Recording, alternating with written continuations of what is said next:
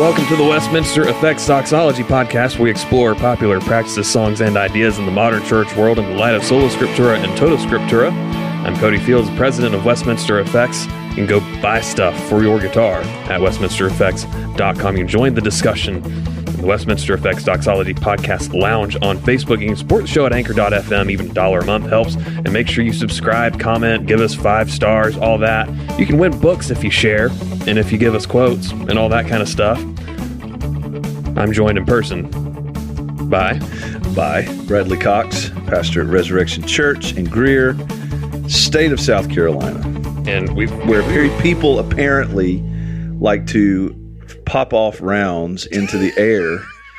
And when the bullets come down, what co- goes up must come down. I had a uh, they go through our roof, and we had a roof leak on Sunday. I had a conversation with a uh, with a lounge member yesterday, and we were talking about you know liberal lurches and things like that, and he's like, you know, if if if the anti-gun crowd comes after, just says, hey, we're at your house, give us your guns. That's not going to go over well. He's like, and you know that in Greer, South Carolina, and that just rings even more true today. yeah. So, so to catch everybody up, this morning I arrive after we had a roof leak on Sunday morning. It was yep. raining, and we called the roofer, which we have a brand new roof on our sanctuary. Literally within the last what month? Yeah, month or two. Um, and the roofer's here, and he says, "You've got a bullet hole in your roof," which our worship minister and connection minister were up on the roof with him and did not believe him until we found they found a bullet in the gutter. What what caliber was it? Nine millimeter. Huh. And so apparently somebody popped off some rounds in the air and one of them came through our roof. Hopefully not more than one of them, but right. Um, that's just we're church life in the South. Church life in the South, man. there are things we have to deal with here. We uh we are not, as you have heard, joined by one Lutheran John Ross. Uh, he has a stomach bug. I'm just going to assume that editing that episode on the Southern Baptist Convention is what did it. he just couldn't handle all of the credo baptism mm. and all of the not having a Presbyterian form of church government and all of that. Just it did him in. So he's not with us today. but moving right along to our primary topic. In our Inquisition, Ryan Eigel, who I don't I can't remember the name of his company off the top of my head, but he does fantastic Bible rebinding stuff. Just look him up. He asks, should a Baptist congregation admit a Presbyterian or other Paedo Baptist into full membership that still holds to paedo baptism for themselves and their children. And I guess you could flip it around. Should a Presbyterian, Lutheran, Anglican, you know, Paedo Baptist congregation admit a Credo Baptist for membership? And I mean, honestly, it kind of gets into the entire discussion of church membership in the first place. Um, what is it? What does it mean? And where can we draw lines and where can we have uh, charitable disagreements and stuff like that? Mm. Well, I think what's interesting about this topic is I, I don't know of a way, if somebody has figured this out, tell me. I don't know of a way to separate fully. Mm-hmm. I think we can distinguish and I think we can prioritize, but to separate fully the the spiritual theological um, understanding of membership mm-hmm. from Scripture from the inevitable organizational implications right that arise from having membership in a local church.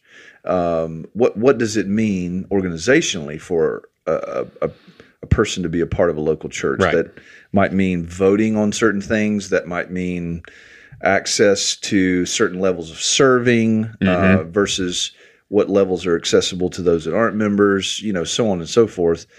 Um, but those are not primary, you know, issues. Those are secondary to the the bigger question of what what what do we understand about being a member of a local church from scripture and is that even biblical i think that's that's the place you've got to start if right. you're going to wrestle with this issue yeah and i think i think a, a good starting place is even in the old testament where God God just makes all of Israel a visible church, effectively. um, like when when we understand, you know, the use of certain terms meaning congregation and all that kind of stuff, ecclesia, etc. But we're not here to do a word study. Um, but that has structure to it. There, there's there's a membership uh, process, if you will, mainly circumcision. Thankfully, that's not what it is now. Yeah, yeah, uh, but but there was an admission process for foreigners who came in and wanted to be part of Israel. right. And then in the New Testament, you have you at the very least have the structure of elders and deacons. Well, you can't you can't have elders and deacons and you can't have people under the authority and care of elders and deacons unless you have people who are there all the time Yeah, and some with some regularity with some kind of agreement that says, "Yeah, I'm part of this local body," right? right, right. Well, and you know, baptism is it, it it's it's one of those complex, symbolic, and yet it's not just a symbol, Right. Kind of things Right. that we do, right? That drives me crazy whenever I see a church that says, "This is just a symbol." Like, no, it's not. It's not just It's a symbol. not. It's not just a symbol. It is, but it's not. It's not less than a symbol, Right. But it's certainly more than that. Um, and you know, I think it's worth stating from the out out uh, from the onset that we, you know we don't believe whether you're Credo or Paedo Baptist, we don't believe that baptism in and of itself, the act in and of itself, mm-hmm. saves you. Right.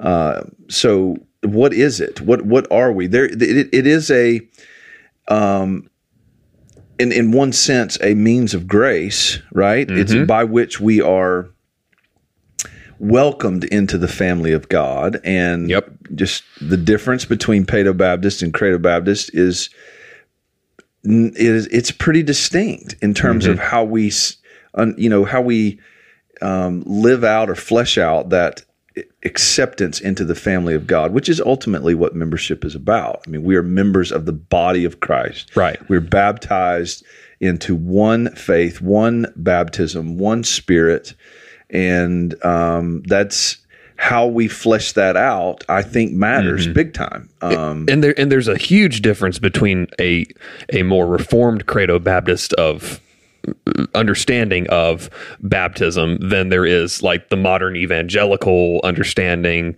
or even a lot of i guess you could call them traditionalist sbc types uh, where where honestly we're a lot closer to a reformed presbyterian mm-hmm. than we would be traditionalist sbc in the understanding it's just it tur- it ends up being certain covenantal understandings and some of the nuance there Yeah, that's right. That's right. You know, for in practice here at Res, we you know we are Credo Baptist, but we when when someone comes to Res and they the in, this is the interesting part of that qu- question is that should we admit someone into membership when it sounds like they were not only baptized as infants, but they want to continue in that practice?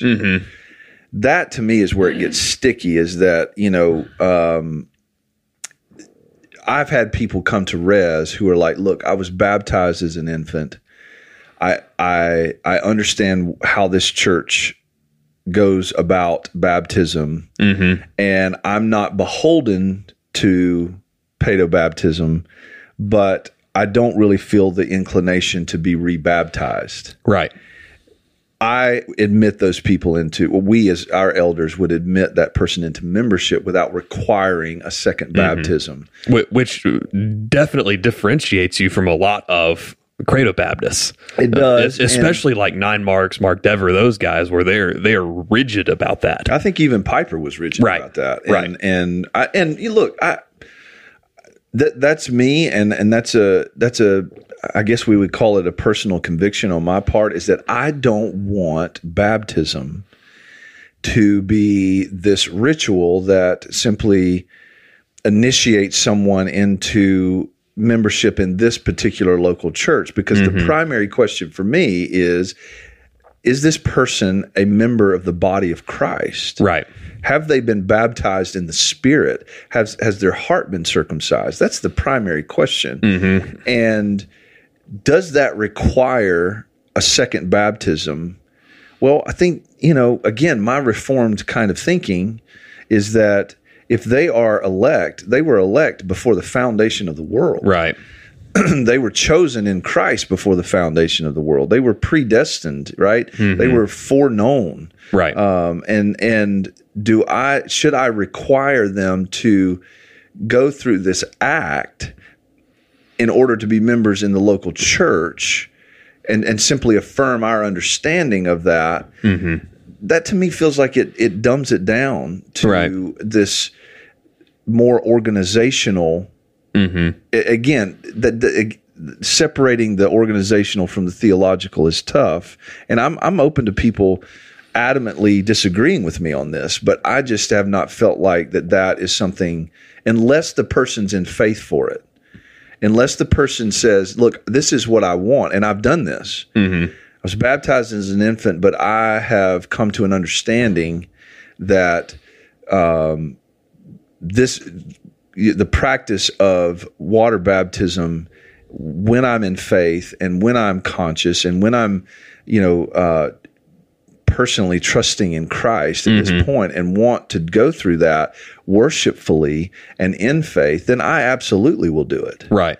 Um, but I don't want to force someone to do it who's not in faith for it. And at the same time, I'm unwilling to say to them, well, you're not a member of the body of Christ, and therefore you can't be a member Right, of right, this right. local church because you won't be rebaptized. It's it's almost like a hybrid position uh, on on baptism where it's it's and I think I've kind of landed there too, where if somebody has been baptized as a believer, they don't need to be baptized again. No. Just period. Right. Um, and I would even go so far personally to say that they shouldn't because one baptism, right? Yeah.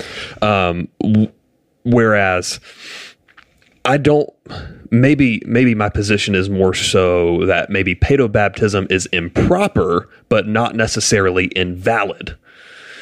Exactly. I, I think I would agree with that. Where it's you know that baptism would still be valid because it's not something that you go get done. It's something done to you regardless. That's right. And and the weakest, I think, the weakest credo Baptist argument is they don't understand it when they're a kid. Yeah. Right. Well, how much did you understand your credo baptism when you were 12 years old or 20 years old or 30 years old Yeah. when you're still growing that whole time? Um, and so and so I, I think that's I think that's a helpful uh, hybrid position where it's you're not binding consciences Right. and you're you're still able to recognize the vast majority of baptisms in church history, which is one of our biggest issues in, as Yeah. credo Baptists. Yeah, I think you know, like I've had people come to me that were baptized at age twelve or 13 mm-hmm. and after that baptism had this period of wondering, right? Right. Uh, not really living the Christian life. And then later in their maybe early adult years, mm-hmm. even on into their 40s and 50s, have said, you know, my baptism doesn't feel like it was meaningful mm-hmm. because I'm just now really leaning into a fully devoted life in Christ. I I what I tend to do, I don't immediately say no, Right. but I tend to want to have extended conversations with those people to help them understand their salvation better because I don't at this in, in the same way that I would not require someone who was baptized as an infant to be rebaptized to be a member of this church if they're not in faith for that. Right. I also don't want someone who was baptized as a a preteen, early teen, had this period of wondering, and then, and you know, for a lack of a better way to say it, comes back Right. into the fold, right? Um, I don't want them to think of their salvation as being subject to the heart that's prone to wonder, you know, and, Yeah. and I, I want them to think more deeply about their salvation and that, you know, if if there was a true born again experience that happened even at that early age, but was followed by a period of wondering, and then God in his sovereign grace continued to pursue and woo that person and draw them as a as a born again believer. I have I have room in my theology for that. Yeah, I, I like I like the line from this particular debate, even though I disagree with his application. So James White and Doug Wilson years ago did a baptism debate. I don't know if you've seen that. Before. I haven't seen that. Um, it, it was either that or the question was, "Is the Roman Catholic my brother?" It was one of those, and I don't recall. Uh, regardless, the subject of, of baptism came up, and and you know James White is a 1689 guy. He's he's a hard credo Baptist. If you're baptized as an infant, that's not a baptism. Period. Doug Wilson's Presbyterian, so he's a Paedo Baptist, and basically he says if you're baptized in the name of the Trinity, you're baptized, and um, regardless of how the how the line came up with Roman Catholics is, you know, when you're trying to reason with them, he says, grab them by their baptism. Your baptism was into the triune name. So let's act like it. So let's mm-hmm. believe in the triune God, Yeah. and stuff like that. And I love that line Yeah. of, of, you know, yeah, you were baptized at 12, 13. Like, come on. Mm-hmm. Yeah. This is what this means Yep. and and you can look back on that baptism even though you were an idiot in high school and college mm-hmm. Mm-hmm. you're good you know Well, you know, it, it, I think we all have to acknowledge, don't we, that the, the scriptures are just not explicit, entirely explicit on this issue. We have no second generation Christians being baptized uh, th- that are explicitly Right. defined for us in the text. Like we just don't have it. We have, you know, Cornelius and his household, so we might mm-hmm. assume that they're the children in his home, if there were any, were baptized along with him in Acts chapter 10 mm-hmm. But there's no explicit reference to you know somebody's you know a grandfather was saved in the early church, and then you know his grandson was mm-hmm. saved, and at what age did they baptize him? You know, Right. like I, I think that we have to acknowledge that there's there's a bit of nuance here that we have to walk through with people and i think the mm-hmm. real issue is how do we understand both the symbol and the means of grace that baptism is and how are we going to apply that and how does that inform mm-hmm. the organizational issues that arise from it that that's where we really have to be willing to um, not get so formulaic with it I feel like, and again, I'm, you know, I would not want to stand toe to toe with James White or Doug Wilson on this issue. okay. Yeah. I, I would not. Yeah. But I, I, as, as a pastor, I try to flesh it out as best I can for the people I'm called to shepherd.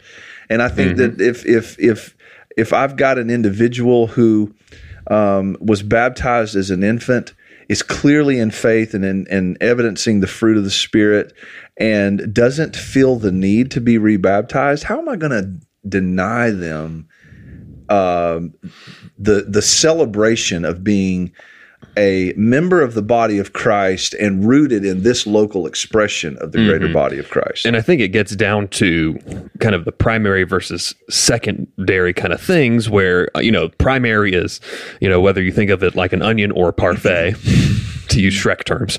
Um, i can't believe i just went there. However you know the primary is is the stuff that you can't do without. The trinity salvation by grace alone through faith alone uh, the virgin birth etc and then the secondary is stuff like old Earth versus young Earth. And that could even possibly be a tertiary. Yeah. uh, possibly. Uh, but in secondary, you've got stuff on baptism, you've got stuff on uh, church structures and any number of things. And I think with church membership, it comes down to is that person going to be dogmatic within that local church about that secondary position? Uh, whether whether it's something that that local church has explicitly laid out, hey, this is what we're about, uh, and that could be stuff like Calvinism, Arminianism, where you know, we tend more Calvinist here, you know, cancel us, whatever.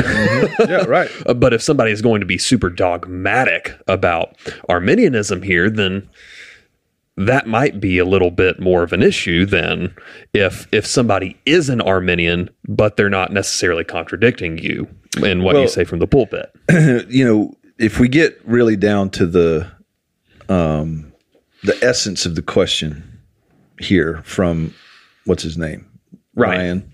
Ryan. Um, years ago, and we've had uh, I've mentioned him several times on this podcast. We've had him on the podcast. My friend Seth Kane, who is an Anglican priest here in um, in town, um, pastored here with me for years, and uh, had had a had a relational connection to the Anglican Church. And at the point at which he was exploring moving back into the Anglican world, I actually, for a period of time, considered going with him. So uh, I went with him to meet with you know people that he knew who were part of the Anglican Church, and even at one point had lunch with one of the I don't know the more higher up bishops or whatever in the Anglican diocese of South Carolina. Uh, and at that lunch, it was just the three of us, me, Seth, and this guy, and we're just asking questions, you know, trying to learn about, you know, the the the Anglican Church, the history, the theology, you know, what all this looks like, what might even look like to bring this church into that. Um, and I started asking questions about baptism. And we kind of, I kind of got into a back and forth with this guy who was very, very smart, very humble, great guy uh, went back and forth, and I, I just started peppering him. Well, what about? And what about this text? And what about? And at one point, he stopped me mid sentence, looked me in the eye, put his hand on my arm, and said, "Look, if you're not going to get on board with infant baptism." Just don't be Anglican. and it was like he was saying to me, "Look, I he, he, he I get it. I get your struggle. I get your questions." But this is a huge part of what it means to be Anglican. And this is what it is. This is what it is, Yeah. And so if you're not on board with that, that's great. I love you in the Lord. We're brothers in Christ, but don't mm-hmm. be Anglican. Right. And so there does come a point at which I think you have to ask the question. If on these things that we we should consider to be secondary issues, matters of conviction, preference, tertiary, whatever, however you mm-hmm. categorize it, um, am I am I going to be in full unity with this local expression of the body of Christ in light of a difference on this particular issue? right. And the, the answer to that question might be yes, and it might be no. If you're going to hold to infant baptism, then I think you're going to have to have some lengthy conversations with the elders and leadership at a Credo Baptist church in order to come to some type of unity in order to move forward being a member of that local expression. That doesn't mean that you're not a member of the body of Christ. And that's really ultimately what baptism and membership should be focused on. So my point is simply that we might need be, to be willing to have those conversations and determine whether or not it would be better for me to be in a church that I am more in line with when it comes to this particular issue. Um, and I, that was just so helpful to me when I was kind of kind of in limbo, not really knowing what direction to go. And uh, he just said, "Look, Anglicanism is not for you Yeah. if you're not on board with this." And that and that's okay to say. It's okay, right? We don't have to be like, you know, pulling out our spears and swords at each other on that issue. But you also don't have to say, "Here, come lead this thing." At the same time. Exactly. And he he was simply saying, you know, this is a worthy debate and we can have this conversation, but it's not worth, you know, all of this angst for you to become Anglican if you're not on board with this particular It, thing. it honestly reminds me of so many of the liberalizing denominations where you know they want they want women pastors recognized or they want uh, basically universalism preached or what have you. It's like, well, that's not what this thing is. So why don't you go do that thing somewhere else? Exactly. Like if, if you're going to go. Uh, if you're going to basically create a new religion or a new denomination, then go do that somewhere else because that's not what this is. exactly exactly yeah so i would say you know if they're if they're continuing to hold on to a paedo-baptist view then that might be an indication that that local expression of the body of christ it would be difficult for them to be in full unity Yeah. Yeah, absolutely. Inquisition? sure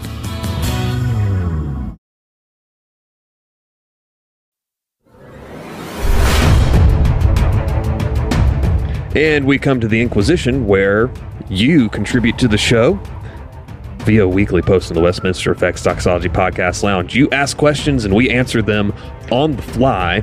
Uh, I'm going to get two questions out of the way because John isn't here.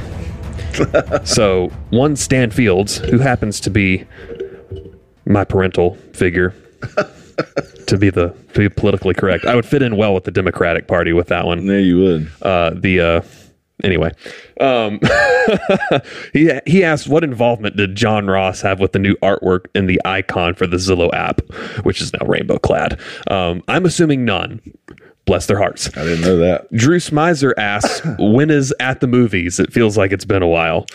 Good question. That is a good question. So, John Ross, answer the man's question in the post when it gets shared into the podcast lounge. So, as is tradition, we properly start with Brian Morris.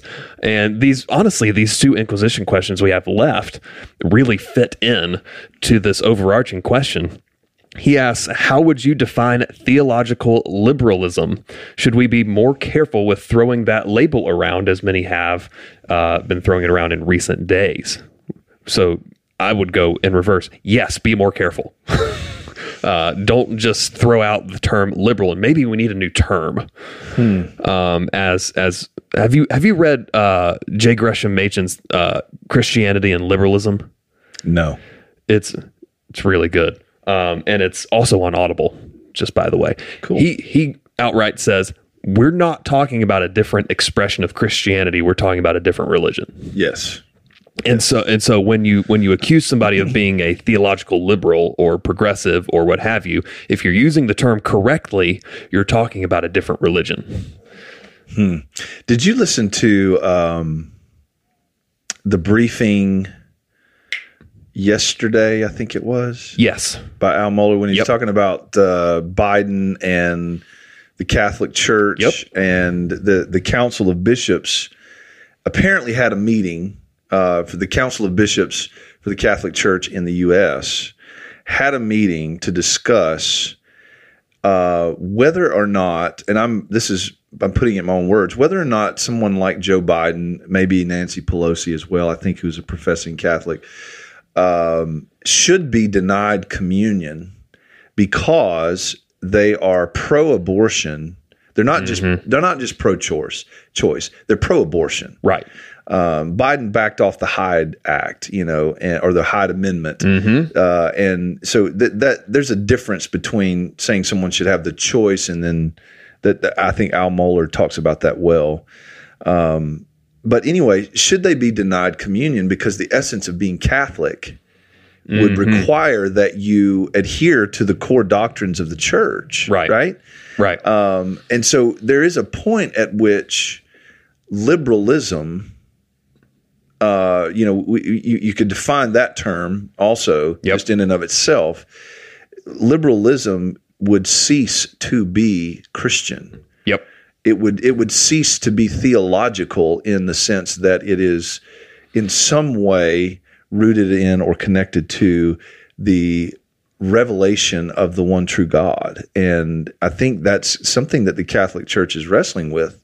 I, I, I don't. Maybe I'm making an apples to orange comparison here. I don't think I am. No, I think I think you're getting to the consequences of theological liberalism. I guess so. It's- it, it dang near almost always ends up in political liberalism. yes. Yes. Almost always. Yeah, and this is a question that I probably should think more about before I answer because you you don't you don't give me these questions in advance, That's and true. I, I I don't I don't know that I've thought through entirely how we would define the term. Uh, did he did he ask about theological liberalism or Yeah. Christian liberalism? So actually, I just pulled up the Wikipedia page for it, and it's a really good definition.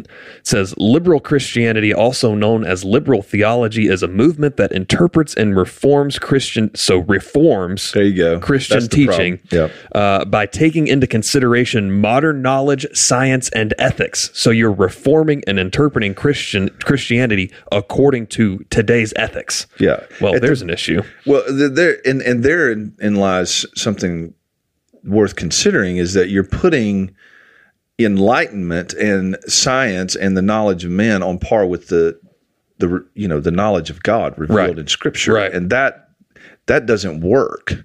and that might be the point at which you go, yeah, that's that's liberal theology, and um, you know, if if a again, I, am trying to be careful because I haven't thought through this enough. But if a if a if a person in our local church votes Democrat, Mm-hmm. okay, let's just call it what it is. The, the the majority of the evangelical world would probably identify as conservative Republican from a political standpoint. Yep. If they vote Democrat, does that mean that they are theologically liberal? Not necessarily. Right. Not necessarily. I have I have voted for a Democrat or 2 effectively as a protest. Yes. Right. Like Yeah. there, there's a difference between that kind of thing. Uh, like I've voted against Lindsey Graham before. I am not a fan of Lindsey Graham. Right. Right. um, and not many other people really are either. Uh, but uh, but at the same time, there's a difference between that and buying into the platform. Yeah, exactly, exactly. Uh, so yeah, I think we should be careful with that term. Um, but you know, sola scriptura, tota scriptura. That's the essence of this Yeah, podcast. This is what we're about. Um, and when you start putting anything on on par with that, you cease to be um, sola scriptura, and and that's going to become, yeah, If, I mean, really, theological liberalism boils Christianity down to moralistic therapeutic deism. yes, So, like you, you look at even the likes of Martin Luther King. Uh, he was a liberal. He denied the resurrection. He denied the deity of Christ. Mm-hmm. Yeah. Well, that puts you outside the fold, Yes, right? yes. And and so when you start playing with these core concepts, which liberalism does, you end up with something completely different, and then you see the fruit of it down the road. Yep. Yep. Um, yep. So maybe we could just leave it at at least for today. It there's a we don't need to start throwing around the term theologically liberal because someone might have a social liberal leaning in one particular issue. Right. That doesn't outright make them a liberal just because they're more liberal than us. Right. that could mean you have a conversation, be like, "Where are you getting this?" Yeah. But you don't throw the accusation out immediately. Exactly. But theologically liberal is that that's you're borderline calling somebody anathema at that point. I mean, you're Right. you're you're you're labeling them as something not Christian Right. at that point. If we're gonna if we're gonna keep the term intact. Right. Otherwise, it becomes it's like the word awesome. Everybody talks, you know, everything's awesome. No, it's not. Some things are, but not everything is. Contrary to the song, not everything is awesome. Exactly. Uh, yeah, I mean, maybe we need a new term. Maybe, maybe use something like progressivism, uh, because if if we're talking about liberal, like even classical liberalism is conservatism now. Yeah, yeah, yeah. it's we need we need some new terms. It's just like my reservation with the term cessationism and continuationism. Like I don't think those are good terms, like biblically speaking. Yeah. Well, and and and then the briefing yesterday, Al Mohler was talking about the fact that you can't have totally a you know a, a public policy uh, uh, before certain things in terms of public policy and totally separate that from your personal convictions. Yeah, you absolutely can't. you can't do that. Sounded there- like a theonomist. yeah, exactly. so there's got to be a point at which you're you're you're saying that could I look at a particular election or a particular bill or piece of legislation or social issue and maybe have an opinion about that that some might consider leans more liberal than conservative. That's possible without me necessarily being a theological liberal. Right. But Absolutely. at some point those lines cross. Right.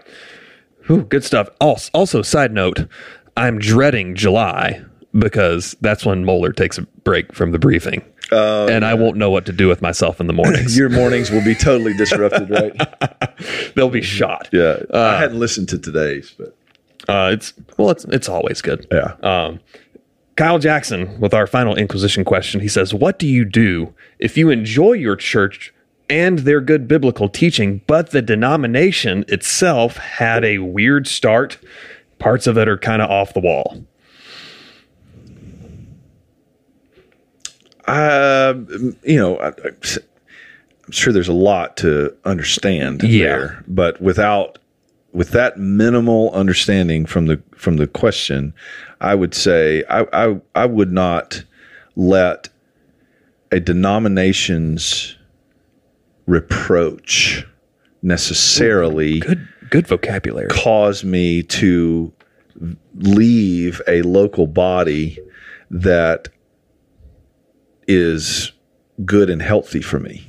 Right. I, I just I, denominations have their issues. I mean, we just had Truax on here talking about the SBC convention mm-hmm. and whatnot, and d- d- do all of those things that go on when twenty thousand people gather in Tennessee to vote and wrestle with the broader issues.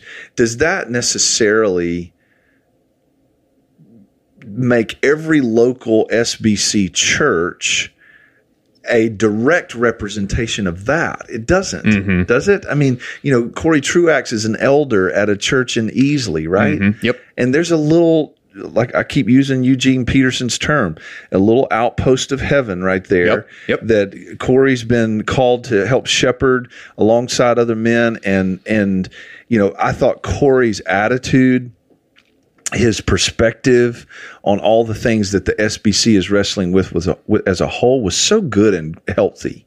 Yeah. I, I just appreciated so much his not only his understanding of the issues, but his attitude about them and his attitude about his brothers and sisters in Christ in the SBC. That was just so good and right. And I never got an, even a hint that, regardless of what happened in Tennessee, that that was going to you know ha- have a significant impact necessarily on the way that he sees the local body of believers that he's called to serve. Yep. so i, I just would be hesitant on letting a denomination's you know issues affect the way mm-hmm. to affect the way that i feel about my local body too much. Yeah, and I think of you know two denominations on different ends of the spectrum, like the PCUSA, which has been liberal for a long time, but you still have faithful local congregations in the PCUSA. Absolutely. And then on the more theologically conservative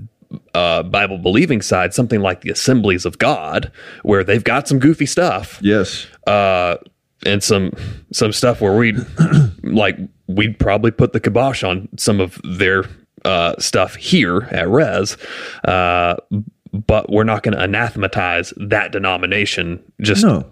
just outright. Maybe some churches and some teachers in that denomination, and obviously same with the PCUSA, even though it's probably most of them. yeah Uh, but that doesn't mean that every assembly of God is outright heretical. no They're they're wrong on some stuff. yeah Just like the Presbyterians, Methodists, we're probably wrong somewhere, and, mm-hmm. and we just haven't realized it yet. I, I mean, let's just say this. I mean, the biblical ideal would be that we are all, every local church that's a part of the church, capital C, mm-hmm. would be connected right. and submitted to one another and accountable and unified. And, mm-hmm. but I, I've come to the conclusion that that's not going to happen on this side of the return of Christ. I mean, we're we're going to have issues. We're going to have things that divide us at times. We're going to have things that we have to wrestle with. Um, but I think there's encouragement and hope for us in that I regularly meet people who are willing to have good and healthy conversations about the thing like baptism, for Right. example, or how we're going to deal with uh, racism in inside the church, uh, how we're going to deal with things like patriotism. You know, let's have good conversations about that, rooted in Scripture, and let's move forward. Um, and let's be faithful stewards. You know, Paul says to the Ephesian elders, "Shepherd the flock of God that's been entrusted to you." Yep. Do and, that well. And it's it's so worth considering, like having those discussions even in public, um, where so much unity talk right now is just shut up about the differences. Mm-hmm. Just talk about Jesus. All right, well, how does all that work? Yeah, right. How does how does God draw people to himself? or, you know, if if we're talking about like the strict provisionists, does he even draw people? Right. and how far does he draw people all that has to be sorted out as opposed to this like let's call it limp wristed uh, notion of, of unity where it's just like no that's not anything. That's that's all of us sweeping stuff under the rug and just not talking about it which makes it more tense. Yes. and it's uh, I, I keep i'm on a little bit of a soapbox. I've, I've told you i'm reading francis chan's book on unity and it's awful. And and there's a part where he says you know the church was one until 1054 with the east-west split but that's bullcrap. Like you can even go to wikipedia on christian schisms and there's two dozen before that Yeah, yeah, yeah, yeah, yeah, yeah. and and with the east west split those those were that split was over what was perceived to be primary issues on both sides. And so if it's over a primary issue you don't unite over that. Right. and so you look at the other church splits of stuff like marcionism and arianism and all these other heresies like no we're not going to unite with that. Yeah. and so there's and God anyway, uh, but just like the primary issue, uh, primary um, topic from today, it gets down to well, what degree of unity can we have? Primary, yes, we're going to be at least be siblings. Maybe we don't go to church in the same building, Yeah. and that's okay. Yeah. Yeah. It's interesting. What was I reading? Um, I think it's this book your dad gave me about um, Is it that analog church? analog book? church book, Yeah. which I I really like. I think it's a great book. I'd recommend it. Um, but it talks about how you know the in in first century Palestine Jewish culture in particular that the the the the tightest union was sibling, Mm-hmm. not so much um, husband wife as sibling, and and thus brother and sister. You know, Yeah. Paul refers to his audience many times as brothers, and we, you know, I grew up. We, we came to church and called people brother and sister so and so. Is there is a there is a sibling unity there Yep. uh, that is meant to be tight and it is meant to be unified. But I think that uh, the marriage covenant is between us and Christ, right? Like there's a there there are times when I think siblings don't agree on everything, and um, and it doesn't mean that we can't still be siblings, uh, but there is a there there is a place for you know just wrestling through how unified do you want to be, Right. And how can how unified can we be uh, on some And, of ev- and every now and then, the older sibling is going to hold down the younger sibling and fart on him. yeah, exactly, exactly, exactly. but that I mean that's that's worth considering too. Like I you bring up you know brothers and uh, being regarded as sons. Uh, you know it's obviously there are two genders, Yes. but but the New Testament usage of that we're regarded as sons is intentional because the sons got the inheritance, the daughters didn't. Yes. And so even the daughters are regarded as sons, Sons. in that regard. Yep. And so even even you know even though we disagree with women preaching, women pastors, all that, the women folk can get in on this too. Absolutely. How about it? It's amazing. Absolutely. Oh man. Well, that was fun. Fun, fun. Come back next week. We'll do it again. Thanks for listening.